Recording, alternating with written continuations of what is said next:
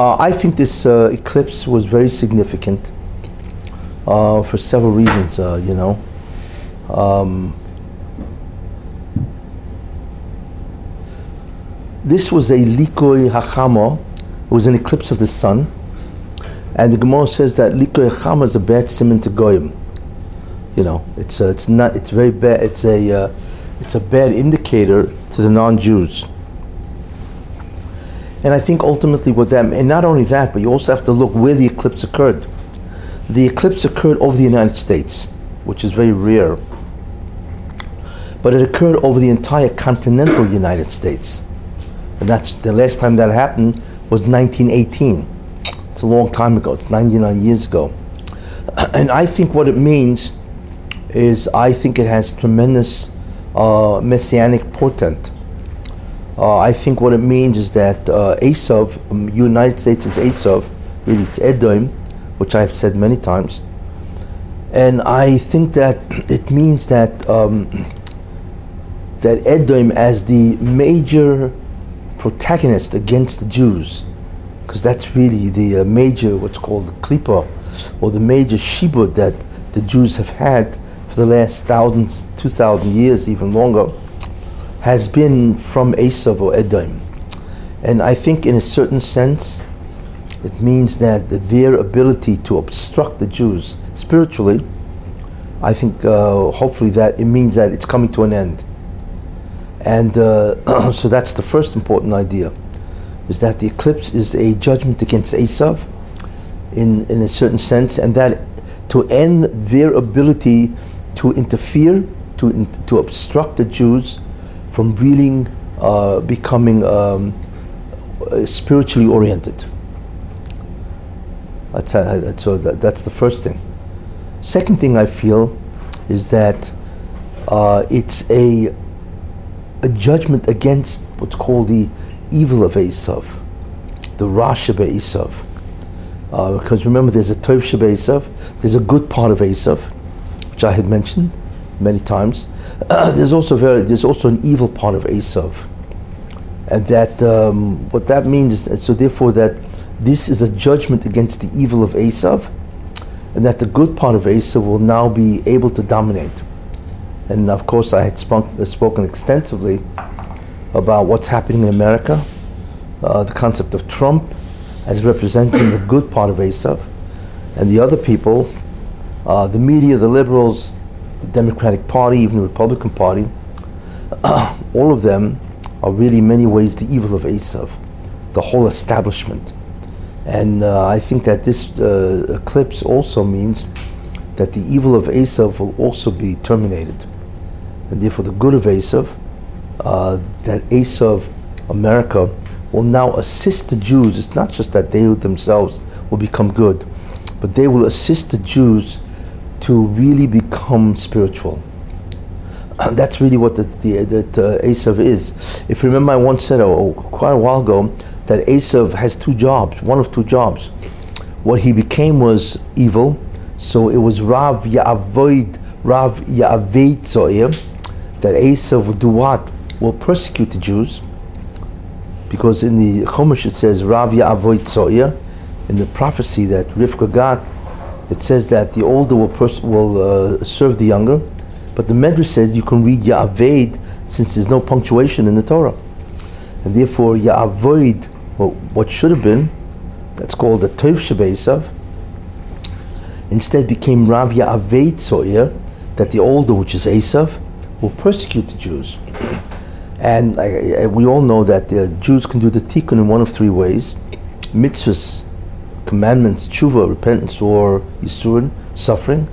And what it means, therefore, is that Esav took on the job of Ya'aved, which is the yisurim, that when the Jews need to do the tikkun through suffering, Esav will be the primary agent to do that. So he's still doing the tikkun, interestingly enough, but he has now become the uh, enabler, so to speak, of the Jews to do the tikkun, to rectify the creation through suffering or yisurim. And I believe that this eclipse now changes it from a spiritual standpoint. That the Baruch will allow Esav to become Ya'avoid, which means he will now serve the younger, which means that uh, things will look very good for Eretz Israel to begin a spiritual ascent.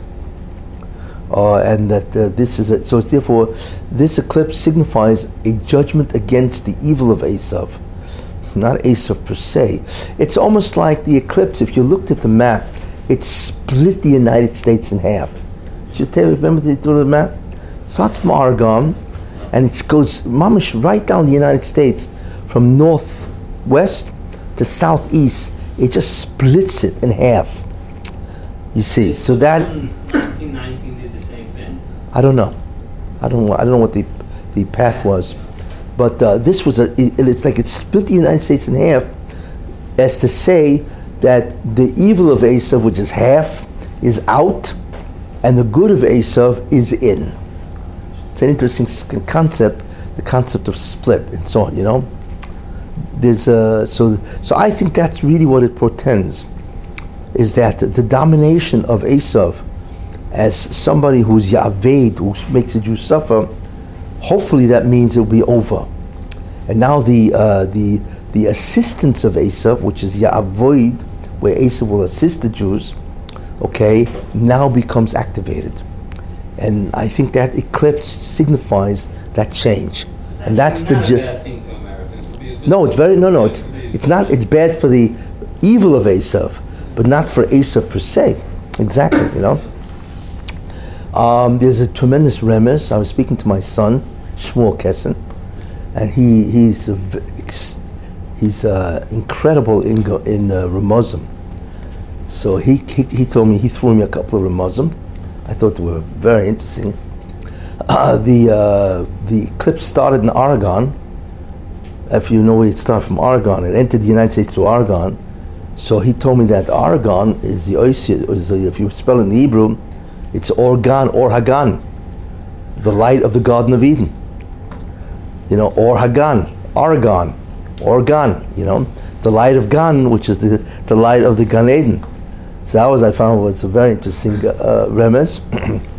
Another one was where it passed, it, it entered, and it, it passed Salem, Oregon. You know what Salem is? Uh, Sholem is uh, Yerushalayim in the Torah. Melech Sholem, remember that? and the, the Sholem is really Yerushalayim. So it passes through Salem, which is Sholem, which is Jerusalem, which means that the messianic light will begin to, to appear in Yerushalayim. I thought that was very interesting. Uh, and then he told me, well, there other ideas, but um, um, uh, that it was Oregon. Oregon was the 33rd state to be accepted to the United States, the Union. And if you look at the 33rd word in the Torah, it's Toiv. And we know that Toiv, the Torah is Toiv. So that's, that's a, a very good idea, and so on. And that, uh, where do we find an eclipse in the Torah? Where it says that the Baruch made two great luminaries and right, and then says well, for oisos, for signs, for holidays, and so on. And the oisos, Rashi says, is the eclipse. There will be for signs. So if it's a uh, eclipse of the sun, it's bad for the goyim, and if it's eclipse of the moon, it's bad for the Jews. You know, and he told me that the uh, ois, the word oisos, is the 172nd letter of the Torah and there's a 170, 172nd letter since the beginning of Bereshit. And there are 172 letters in the Aseret Adibris. Almost as if to say that this is a sign that the Aseret Adibris will now become manifest. You know. Anyway, these are just ideas that he thought were interesting Ramazim, you know, just illusions and so on. But I think it's a very positive thing. and um, I think also what's important is uh, even in Eretz Israel, that even uh, that uh, you know it's, it's not just the the uh, uh, the fall of Edom, the evil of Edom, but it's the rise of the good part of Edom. But at the same time, it seems also that there will be a tremendous fall of the Erev Rav, because that really has to accompany. Because once the major, what's called the major shibud, klipa of Edom, the major obstruction of Edom falls, with that also falls the Erev Rav. It's interesting. And uh, I think we may see it, you know, although it, it seems to be heading that way, but you never know. But uh, there, there, are, there are four identicalities which you have to remember God, the Shekhinah, uh, the Torah, the Jewish people, and Eretz Israel Achadhu. That's what the Zohar says. It's really one. It's an identicality, you know. And in the end, they all have to be released from their prison, which is their inability to express their power of ruchnias and so on, you know.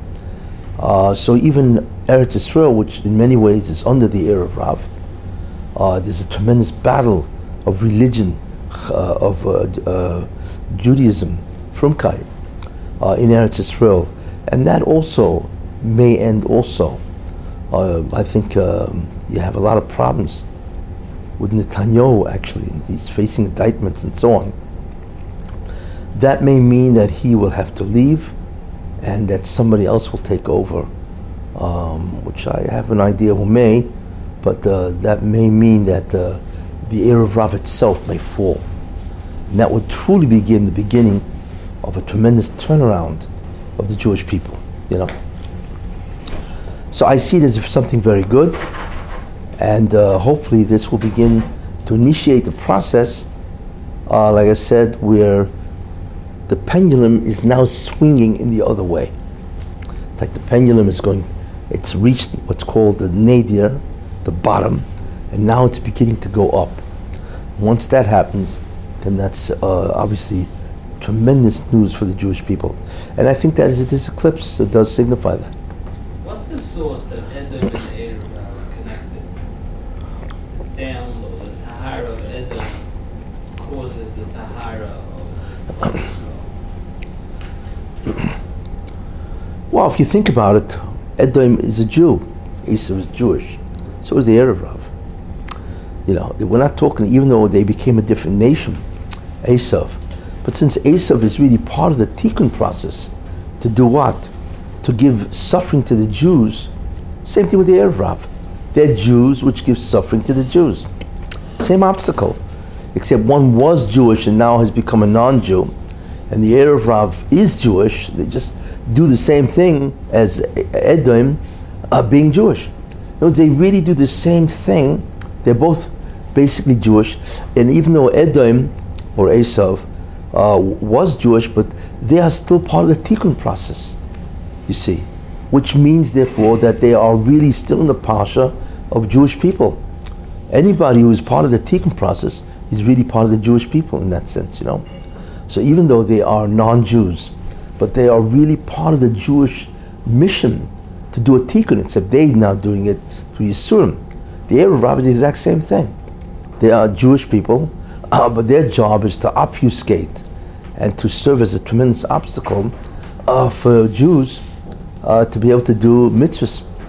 You know, and, and, remember, you remember what an Erev Rav is. An Erev Rav is a Jew uh, that believes that the uniqueness of the Jewish people, right, is culture.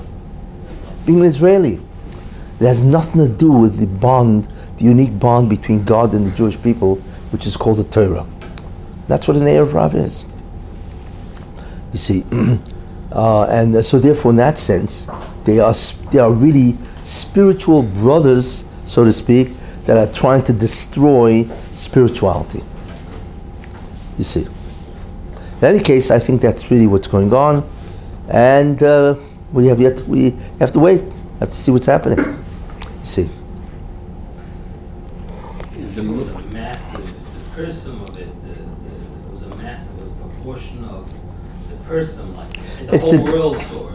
the- it's the proportion greatest- what Chris Yam said. Yeah, it's like uh, the, it's the greatest uh, astrological, astrological, astronomical event ever observed by hundreds of millions of people. I mean, it's, uh, you know, uh, there was there's somebody in this room. Did anybody who saw the totality? Javi, tell tell us what you saw. Okay, so pictures don't do justice. It basically You saw totality. pictures. The pic. It was it was a siyata d'shmaya. Um, the pictures show a black circle um, with kind of a white mist around it, but that doesn't do it justice at all. basically, first of all, there was a lot of siyata d'shmaya because it was also very cloudy. I mean, it was it was partially cloudy, but um, the Where were you? clouds. I was in South Carolina. Uh, just before the eclipse, it, it cleared out. Um, the pictures again show a black, cir- a dark circle with, you know, a mist around it, or, or you know, fluffy. Uh, The corona, yeah. Corona around it, but what it really looks like is, uh, you know, the let's say the sky a half an hour after Shkia, half an hour after sunset. Um, the sky is let's say a dark blue, a darkish blue. Um, you have a, uh, you know, the reds and the oranges of sunset are, um, you know, at the horizon, 360 degrees around you. Uh, the sun itself looks like a very deep black circle. Around the circle is a ring, um, a well-defined ring that is a silvery. Um, it's a silvery, bright, well-defined moonlight, but it's you know multiplied by. Imagine moonlight, a silvery moonlight multiplied by ten. It's it's it was it was brilliant, and out of that came these well-defined again silvery white rays um, of the corona, and I, I just couldn't believe what I was seeing because you know I've seen pictures and they did not prepare me for it, and it was just something that was more than magnificent. Magnificent doesn't really describe it either. It was it was magnificent. Um, it's the process. You know, I saw the same as everybody else. The a partial eclipse. You know, when I wore the glasses, and then when the sun disappears, you take off the glasses or you can't see anything, and that's where you really understand that there's a shine to it. Um, and another interesting feature is before and after. There's something called the diamond ring effect, where you know it's pictured again. Uh, people have taken pictures of it. It's again, you know, kind of poorly defined ring with kind of a blob, but what it really looks like is a well-defined ring again with the silvery white shine with you know just a a burst of light at one end, and it you know kind of looks like a diamond ring. So you have that whole effect uh, from you know at one end you have the diamond ring, that is brilliant sunburst of, of you know the eclipse itself, and then the diamond ring effect again, and it was it was just completely magnificent. Thank you. So star. That's what we missed. We saw stars, yes, but not not many. But, you know, right after sunset, you know, sometimes you see some of the stars come out. But yes, we saw. Yeah. Okay, the next one is in April 8th, 2024, and it's going to go, I think, start from Texas and go across from south to north, south to west, goes to northeast. It's going to go over Pennsylvania and over western, Uni- western New York, which is Rochester. So you, everybody's going to drive there. Yeah. You know, everybody, the whole East Coast is going to go. You know, so you got to wait seven years. Book your hotel. What? Book your hotel. Book your hotel, yeah. Interesting seven-year span between the two. Yeah, Why the moon representing the Jews, yeah. blocking the sun, which represents Esav? Is that what it is? Yes, yeah, yeah. The moon, uh, the whole concept of the moon, represents the Jewish people, because uh, the moon, the moon uh, is a is a astronomical body that what's called waxes and wanes. It disappears, it gets brighter and brighter, then it begins to get less and diminishes, and it just disappears. The Jews are the same thing. In different generations, the Jews get be- more and more spiritual, you know, and in other generations, they get worse and worse and worse, and so on. So the moon really symbolically represents the Jewish people. Um, and the moon does not reflect its own light. The moon, the, the moon, therefore, the Jews don't reflect their light. The light that the Jews reflect is the Shekhinah. Same idea, you know, there are many, many parallels to the symbolism of the moon that it represents the Jews, and so on.